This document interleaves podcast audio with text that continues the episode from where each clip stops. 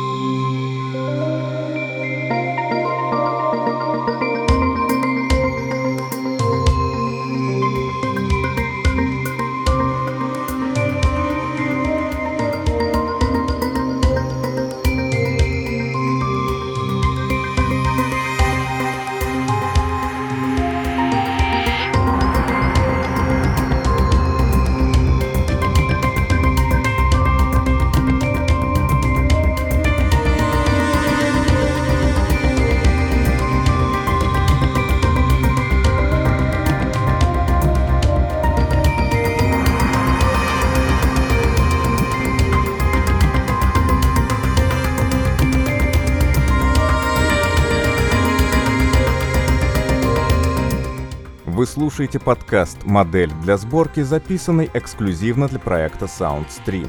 Новый третий сезон подкаста «Модель для сборки» слушайте в мобильном приложении SoundStream, а также на портале soundstream.media.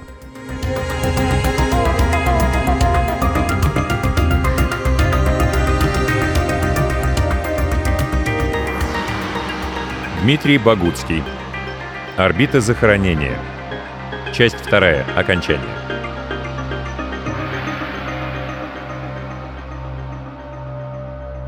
Слушать ее было интересно и легко.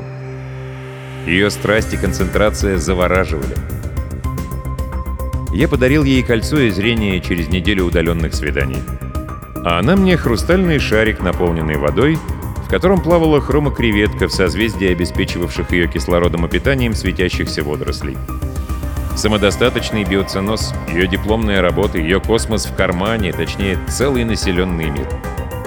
Она отдала ее мне после алого рассвета, встреченного вместе на последнем этаже моего небоскреба без окон, пока мы ждали ее аэротакси, укутавшись в теплый спальный мешок. Я был очень тронут.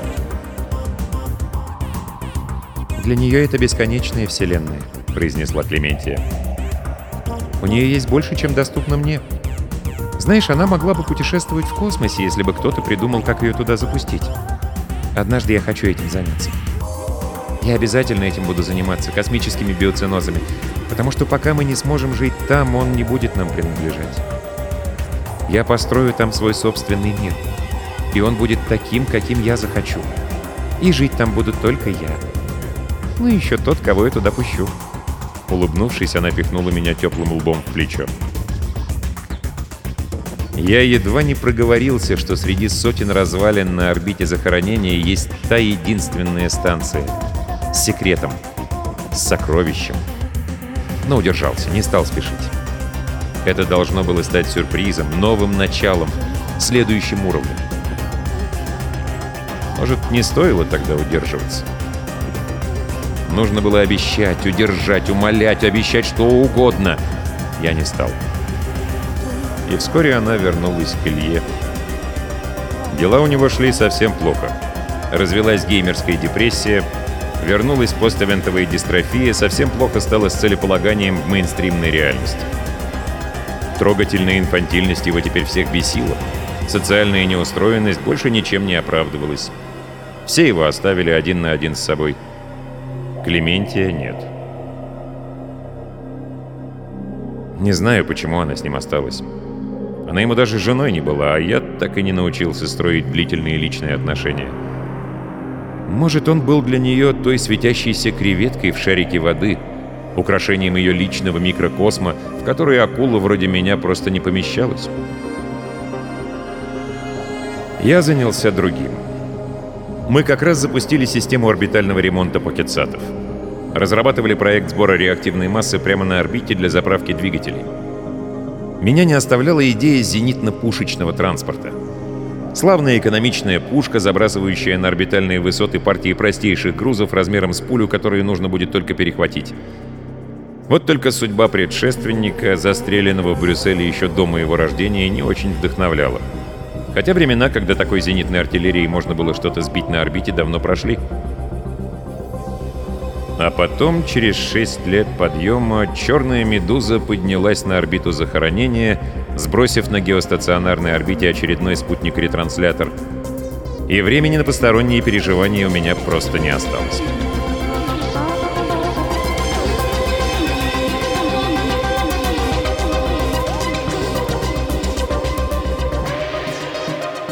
Я больше десяти лет не видел стапель. Годы не слишком сказались на нем. Безжизненный покой орбиты захоронения хранил его. Мы ушли в тень Земли, и тьма легла на его солнечные батареи.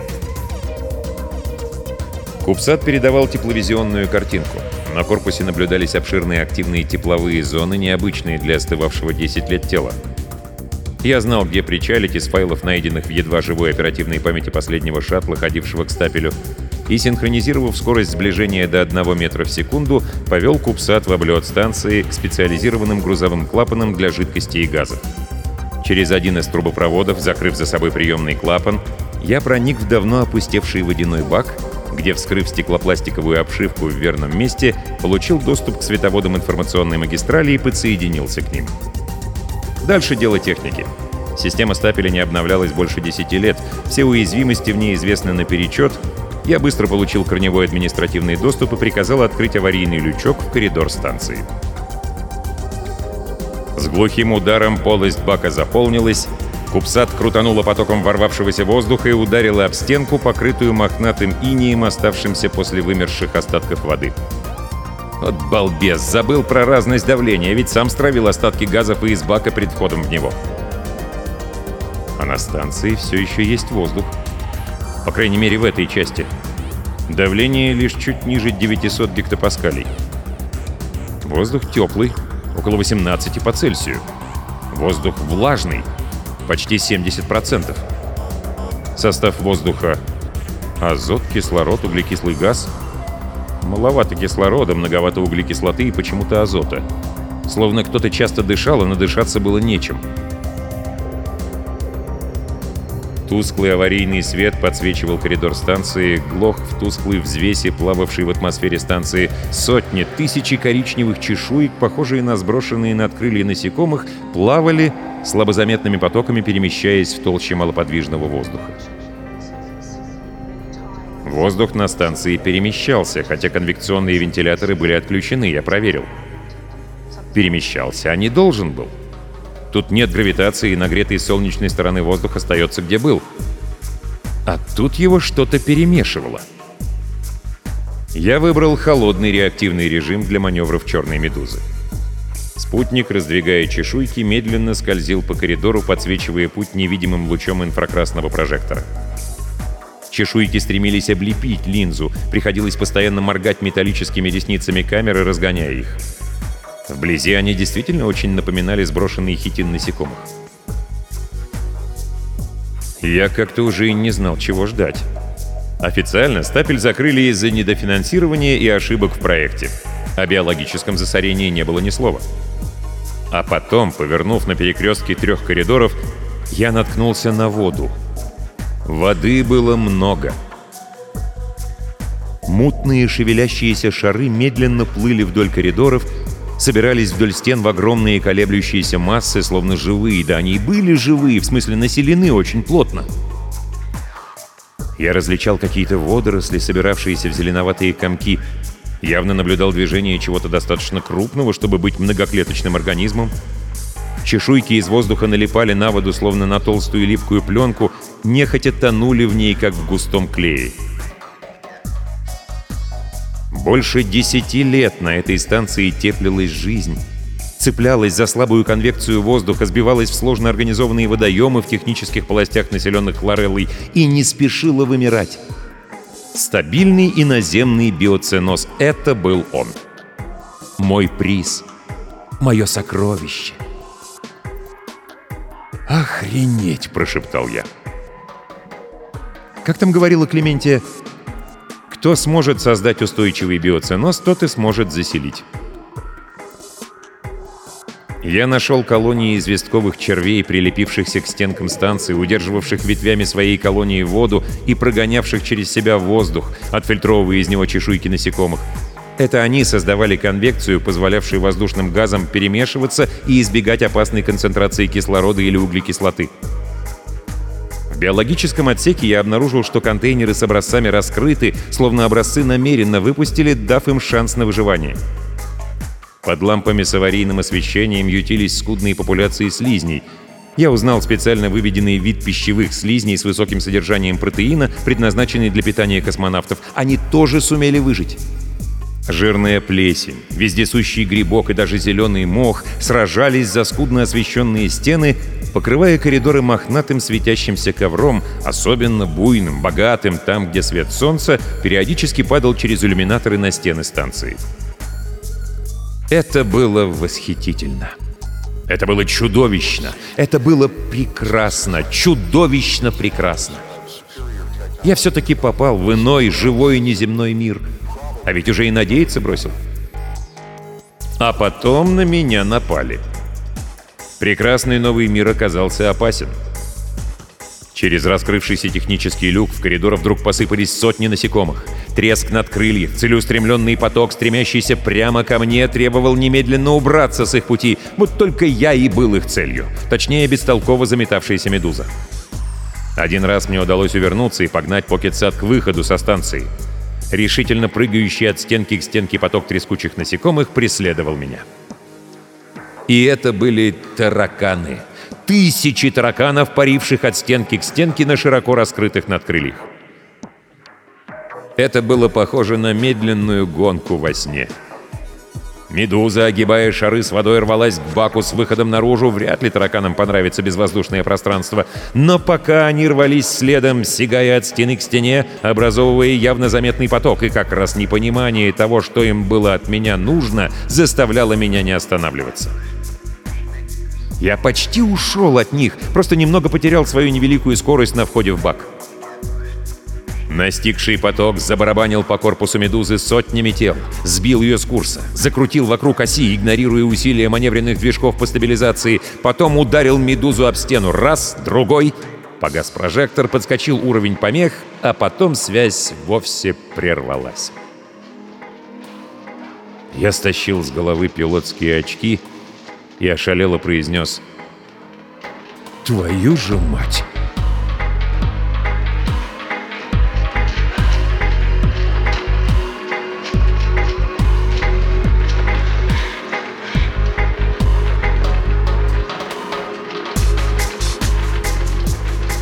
Связь так и не удалось восстановить, хотя ретранслятор на геостационарной орбите получил от «Медузы» телеметрию двигателей и вспомогательных систем.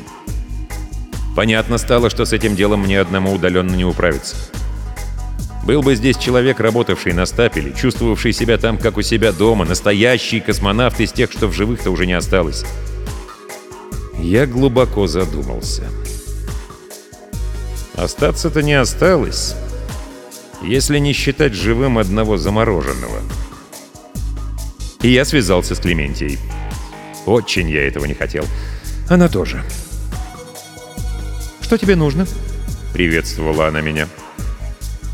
Я передал ей запись с борта «Медузы». «Где это?» — спросила она, просмотрев запись. «Это на стапеле», — просто ответил я. «Да-да, я все-таки добрался туда». «Приезжай», — бросила она. У них дома мы посмотрели запись еще раз.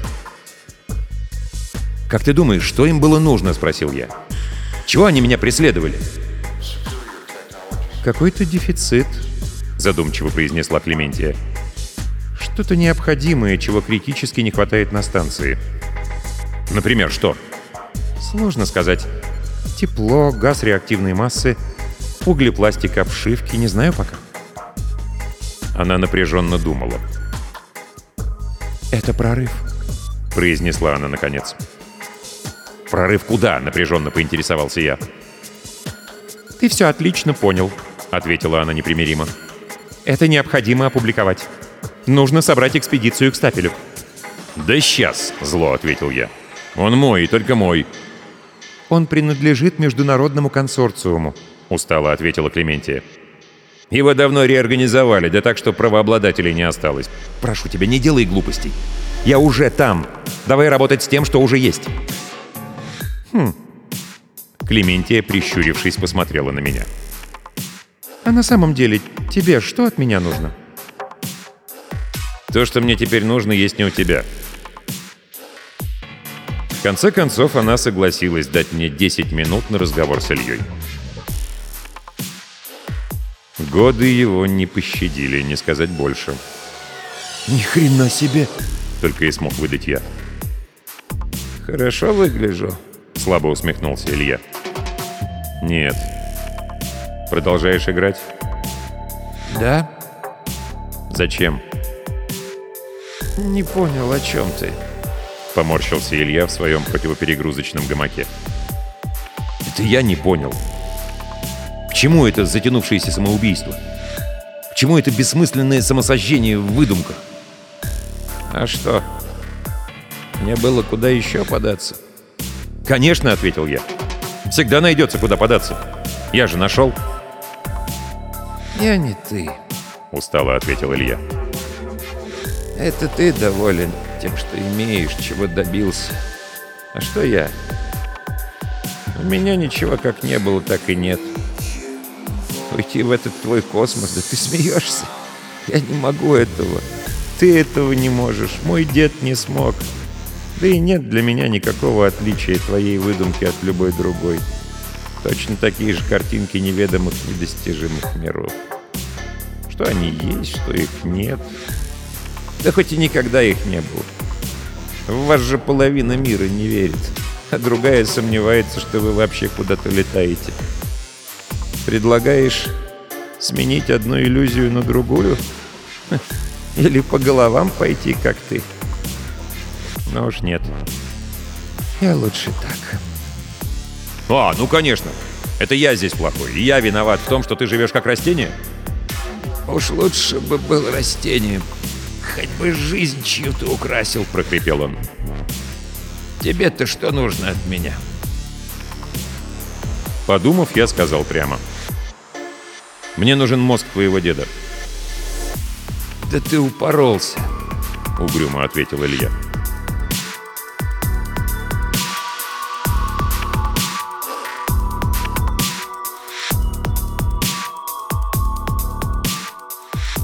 В конце концов, решили спросить у него самого. От деда Ильи осталось немного, а что осталось, трудно было назвать человеком. Родня подсуетилась, и он попал в программу реморфинга. Кору его головного мозга одним слоем клеток перенесли на односторонний клубок нейропроводящей ленты длиной 700 километров, сконфигурированный в довольно плотное ядро. После пробуждения общаться с ним станет можно только через виртуальный интерфейс. Клементия утверждала, что это такой замечательный интерфейс, что с ним можно детей завести. Ей, видимо, виднее. Я-то не пробовал, не знаю. Бро, пробовал с одной моей девицей. Странно это было. Клементий считает, то, с чем они там общаются, живое. Я бы так не сказал, но они верят. Кто я такой, чтобы их переубеждать? Его образ моргал, плыл, самофокусируясь и снова расплываясь. Сумеречное состояние после пробуждения не давало сформировать цельное представление о себе. Кто здесь? — спросил он. «Это я, дедушка», — ответил Илья. Да. Узнаю тебя. Ты совсем не изменился. Не вырос. Тут я был с ним согласен, хотя речь шла только о сгенерированном аватаре Ильи. Вечно десятилетний мальчишка. Что случилось со мной? — спросил дед. «Ты умер», — зло и безжалостно ответил Илья. Человек без внешнего представления о себе некоторое время молчал. Потом внезапно сказал Не вовремя. «Это точно!» Илья едва не всхлипнул. Я молчал. Клементия, как всегда, если разговор шел больше, чем один на один, отсутствовала.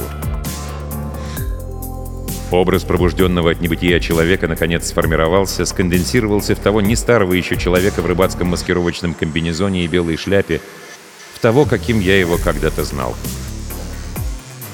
И я сказал ему, «Вы хотите вернуться в космос?» «Конечно», — ответил он, не колеблясь.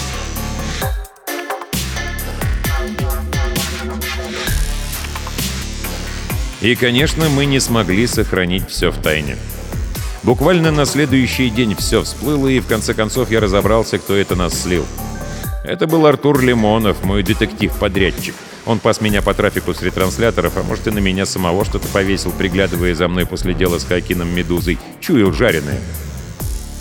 Его друзья из правительства, почуяв клевый, еще никем не прибранный актив, взяли его в долю и начали рейдерский отжим необходимой инфраструктуры. Была объявлена несомненная опасность замусоривания орбит отработанными покетсатами, недостаточное госрегулирование, экологическая опасность, признаки несомненного насилия в космосе, даже пиратство, последствия деятельности сложившихся околоорбитальных преступных группировок, которым давно настала пора укоротить руки. Последовали массовые конфискации оборудования для управления спутниками, и, естественно, тут же произошла массовая потеря связи с ними, когда народ начал массово бросать управление и уходить в самоизоляцию, что привело к тому самому искомому замусориванию орбит. Следом провели национализацию распределенной сети управления полетами. Организованное под Артура Национальное агентство сверхмалого космоплавания начало спешно набирать бывших владельцев на госслужбу, рулить собственными спутниками за зарплату, Самых отпетых транскосмонавтов арестовали. Я едва избежал ареста.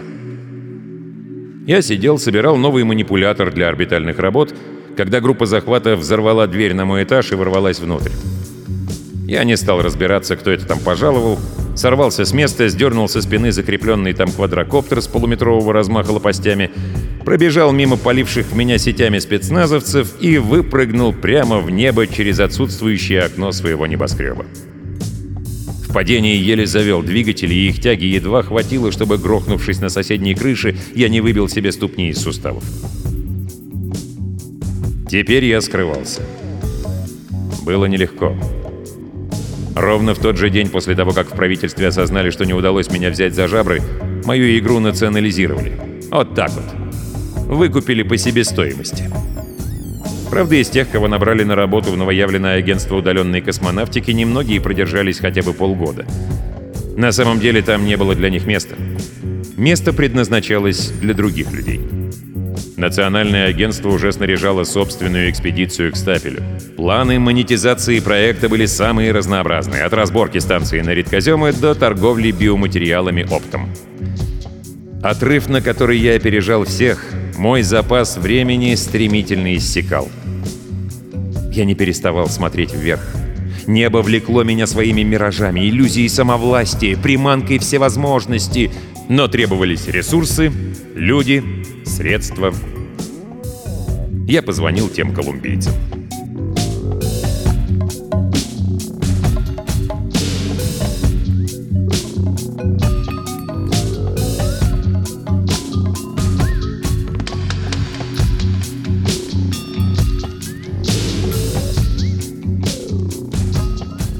Итак, 702 грамма живой массы. При реморфинге мозга деда Ильи использовали только ткани коры головного мозга, деятельность остальных отделов, влияние желез внутренней секреции и прочее имитировала система жизнеобеспечения, а она вся вместе с плутониевой батарейкой 7056 граммов.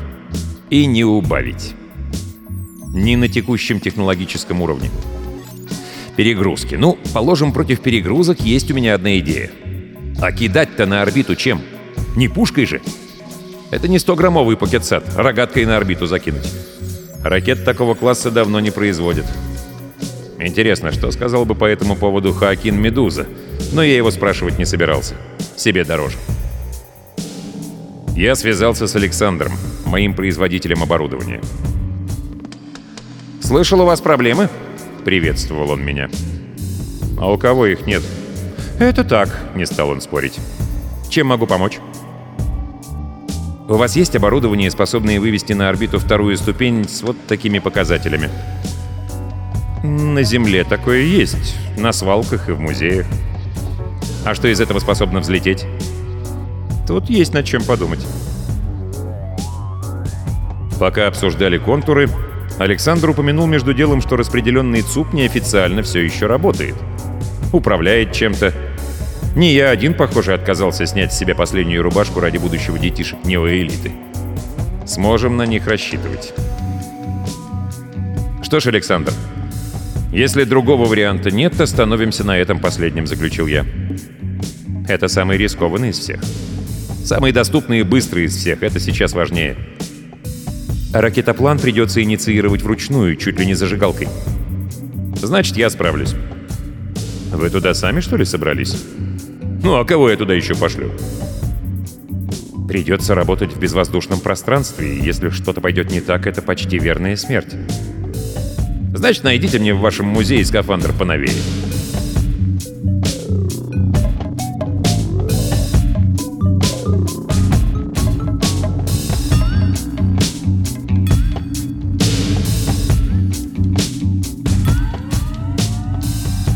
Девяносто километров — это почти космос. Небо черное за спиной с жестоким глазом белого солнца, а другую половину неба занимает голубой диск Земли. «Ну как там?» — тихо спросил Илья. «Так, как оно и есть на самом деле», — прошептал я, глядя на Землю сквозь ее отражение на прозрачном металле гермошлема. «Стоило того». Огромный 200-метровый зеркальный пузырь суборбитального аэростата плыл на границе космоса, там, где уже почти нет атмосферы. Земля отражалась в выпуклом боку. Аэростат должен был нести на борту телекоммуникационное оборудование, которое мы грубо дисковой пилой, ломом и кувалдой демонтировали на старте. Подвесили меня и 20-метровую стартовую ферму со 100-килограммовым ракетопланом под аэростатом на тросы и отпустили с богом, как птицу в небо. Никто не ждал, что я вернусь назад. Подъем длился почти сутки. Все это время аэростат числился неисправным, не вызывал подозрений. Связь держали через ретранслятор оборудования на борту капсулы, в которой покоился в стартовом анабиозе в противоперегрузочном геле мозг последнего живого космонавта. Прежде чем впасть в предстартовый анабиоз, дед Ильи сказал мне, «Обязательно сначала скажи «поехали», понял?» И все получится. «Понял», — ответил я. Я установил стартовую ферму под аэростатом на необходимый уклон к горизонту. Двигатели сервоскелета скафандра тихо вибрировали. Сам я в одиночку такую махину б не повернул, да даже без их усиления жесткие, раздутые внутренним давлением пальцы скафандра сжать не смог бы. Слабоват я для таких дел. Это был скафандр деда Ильи. Мы его украли из дома родителей Ильи, когда готовились к старту. Самый лучший из существующих. А ракетоплан, что должен был вывести вторую ступень на нужную траекторию, забытый студенческий проект Александра, вынесенный нами на руках под покровом ночи из хранилища дипломных проектов Бауманки. Телеметрия от распределенного ЦУПа шла безупречно. «К старту готов», — буркнул я. «Начинаю обратный отсчет», — ответил Илья. «Удачи, Саша», — произнесла где-то там Клементия. «Постараюсь», — ответил я. «К зажиганию готов». «Ноль», — отсчитал искусственный голос бортовой навигационной системы. «Поехали», — прошептал я и дал зажигание. Искра от замкнутых проводов подожгла топливо в камере двигателя ракетоплана. Три сопла под некрашенным пером хвоста покраснели, затем побелели. Ферму подо мной затрясло, как тележку на мостовой, едва не сбрасывая с себя. Но ракетоплан уже оторвался от фермы и мгновенно и бесшумно исчез во тьме. «Пять секунд, полет нормальный», — сообщил Илья. «Ну, я за вас дико рад, потому что сам я лечу вообще черт знает куда!»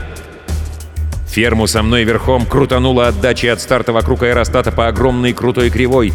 Небо и земля кувыркались вокруг меня, кишки прижало к зубам, и я безжалостно обливал все внутри шлема. Аэростат разорвало завернувшимися стропами.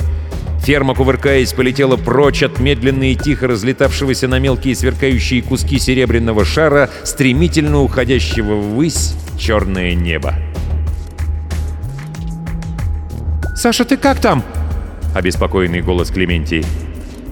«Бро!» — ответил я, и только успешная работа отсосов, стремительно откачивавших жидкость из гермошлема, спасла меня от потрясающей перспективы захлебнуться в собственной желчи. «Ты падаешь слишком быстро!» «Еще бы!» Подо мной 300-килограммовая ферма и скафандр весит как два меня, и летим, как выпущенные из огромной прощи. Я смог протянуть руки, точнее, инициировать двигатели сервоскелета и отцепился от фермы. Только страховочный трос снять не успел, меня тут же сорвало и раскрутило. Ферму и меня разнесло в равновесную, взаимно вращающуюся тросовую систему, летящую к земле. «Ты падаешь слишком быстро!» Трос вырвало из скафандра вместе с карабином и куском оболочки, и воздух изнутри мгновенно вылетел вместе с фонтаном герметизирующей жидкости. Поток кислорода из аварийного бака разогнал алый туман, застивший глаза, когда пробоина на груди заросла длинным уродливым полимерным полипом. «Высота 60 километров! Быстро снижаешься! Замедляйся! Замедляйся!» Кажется, я должен что-то сделать, чтобы не падать так быстро. Кажется, я должен раскинуть руки, выбросить первый вытяжной парашют на 60... Последнее, что я слышал, были слова Ильи. «150 секунд! Полет нормальный!»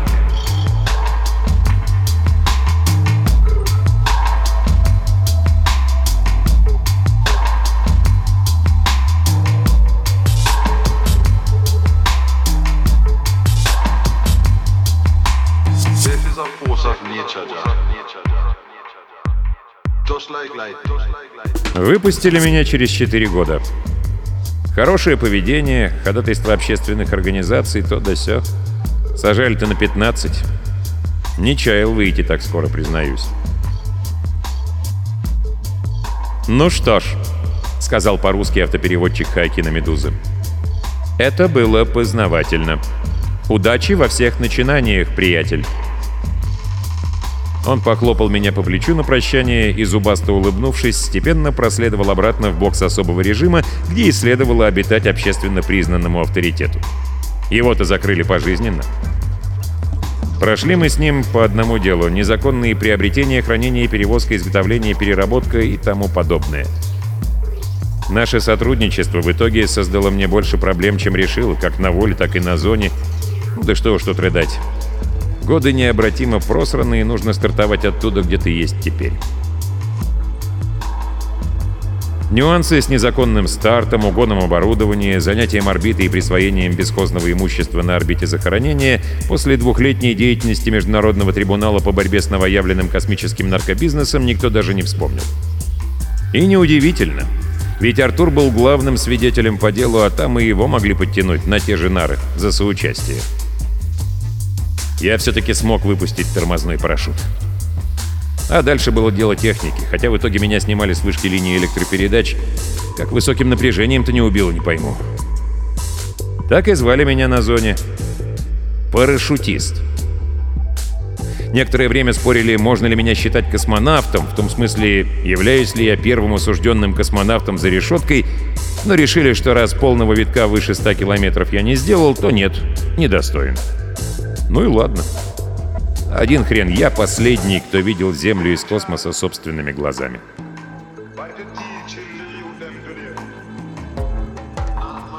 Я вытащил из непривычного кармана непривычно гражданской одежды свой сувенирный шарик с замкнутым биоцинозом внутри. Посмотрел через него на свет солнца.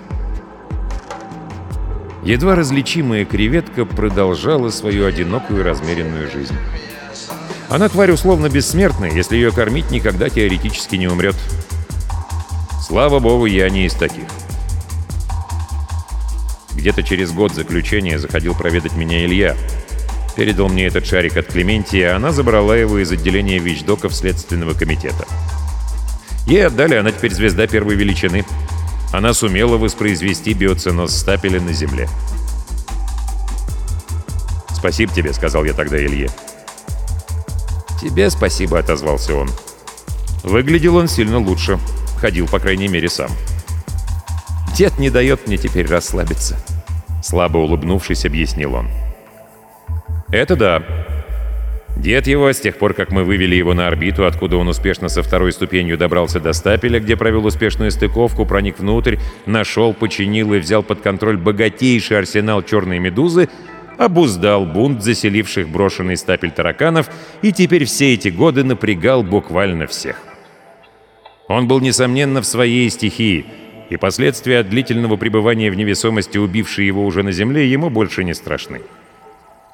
Там он был на вершине пищевой пирамиды, и ресурсов биоциноза хватало для производства достаточного количества калорий, чтобы поддерживать жизнь клеток его мозга. Вот так неожиданно возродились обитаемые внеземные станции и пилотируемая космонавтика. Кто хочет осваивать космос, тот живет там. Тем временем на Земле новоявленное агентство сверхмалой космонавтики под чутким руководством Артура довело себя до кризиса управления, диверсификации и полной реорганизации. Агентство распродали с молотка. Мой старый приятель-поставщик оборудования Александр не упустил свой шанс и здорово на этом поднялся. Теперь за ним была ключевая доля спутникового рынка, и он распоряжался на ней железной рукой разумного монополиста. А Артура списали в нетрудоспособные. «Адиос, скотина! Приятного тебе заката на одном гарантированном пайке!» Но мне, конечно, не вернули ничего. Будущее у уголовника со статьями вроде моей вообще безнадежно беспросветное. Но у меня, тем не менее, оказалась пара предложений в органайзере.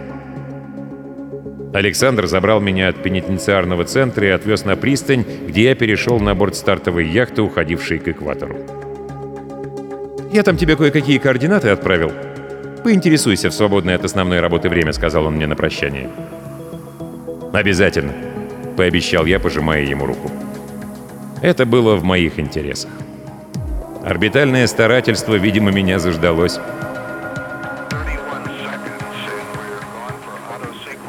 Около суток, что мы шли в стартовый район, меня готовили к старту. Заменяли противоперегрузочным гелем жидкости тела, тем самым, опробованным на деде Ильи. Теперь это благодаря старантиям Клементия опробированная технология, но процедура неприятная. На палубу краном подняли из трюма мой снаряд-скафандр, заряжали его сжиженным воздухом и кристаллизованной водой. В океан уже спустили сложенный каркас пушечного ствола, уже под водой он развернулся в двухкилометровую трубу, которая тут же начала намораживать на себя лед, что поддерживал заочно плавучесть пушечного жерла. Когда жерло одноразовой ледяной пушки сформировалось, начали электролизом разделять воду на два огромных пузыря кислорода и водорода. Тем временем меня упаковали в снаряд, пожелали удачи и задраили люк гермошлем. Подняли краном и опустили в жерлоподводные пушки. «Ох, Акин!» — думал я, опускаясь все глубже и глубже между двух газовых пузырей, разъединенных лишь управляемой жидкостью. «Сидеть тебе за такие идеи действительно до смерти!» Яхта тем временем отчалила, оставив пушечный айсберг плавать на волнах. А потом пошел обратный отсчет. Сознание застыло вместе с противоперегрузочным гелем в клетках моего тела. Два огромных газовых пузыря подо мной с ревом урагана смешались, и проскочившая по всей длине ствола искра взорвала гремучую смесь. Выстрел! Айсберг взорвался за миллисекунду до саморазрушения, выбросив из жерла скафандр снаряд, разогнанный до 7 км в секунду. В облаке раскаленного газа на конце столба кипящего воздуха я пробил атмосферную толщу и через 120 секунд вылетел в черное небо со звездами. Тут и противоперегрузочный гель меня отпустил, став снова водоподобной жидкостью. «А, я в космосе! Я снова вижу Землю со стороны!» Меня перехватили в апогее крутой параболы, уводившей обратно к Земле. Спутник-манипулятор. Рука в космосе. Глубокая модернизация моего собственного проекта. Он перехватил меня, состыковался с моим скафандром, стал моей двигательной системой, способной втащить меня на высокую орбиту. Приближаясь к усыпанному огнями стапелю, я видел, как с Земли зенитным пушечным транспортером из района строительства второго Никарагуанского канала непрерывные огненные трассы запускают на орбиту только что вынутый морской грунт. А уже на орбите удаленный космический монтажник Илья перехватывал грунт и направленным лазерным укладчиком формировал из потока разогретой об атмосферу породы многослойную стену титанической полости искусственного астероида Циклера больше километра в диаметре. Когда закончат эту полость, ее населят клонированные из биоциноза стапеля биосистемой и он будет почти совсем готов для трехлетнего полета к Марсу. А там, кто знает. У залитого светом и охваченного деловитым движением дронов стапеля меня встречал сам дед Ильи на борту старого абордажника «Черная медуза». «Добро пожаловать!» — приветствовал меня он. Я был благодарен старику. Это ведь он поручился за меня. Благодаря ему я все-таки покинул Землю. И теперь я буду строить межпланетные корабли.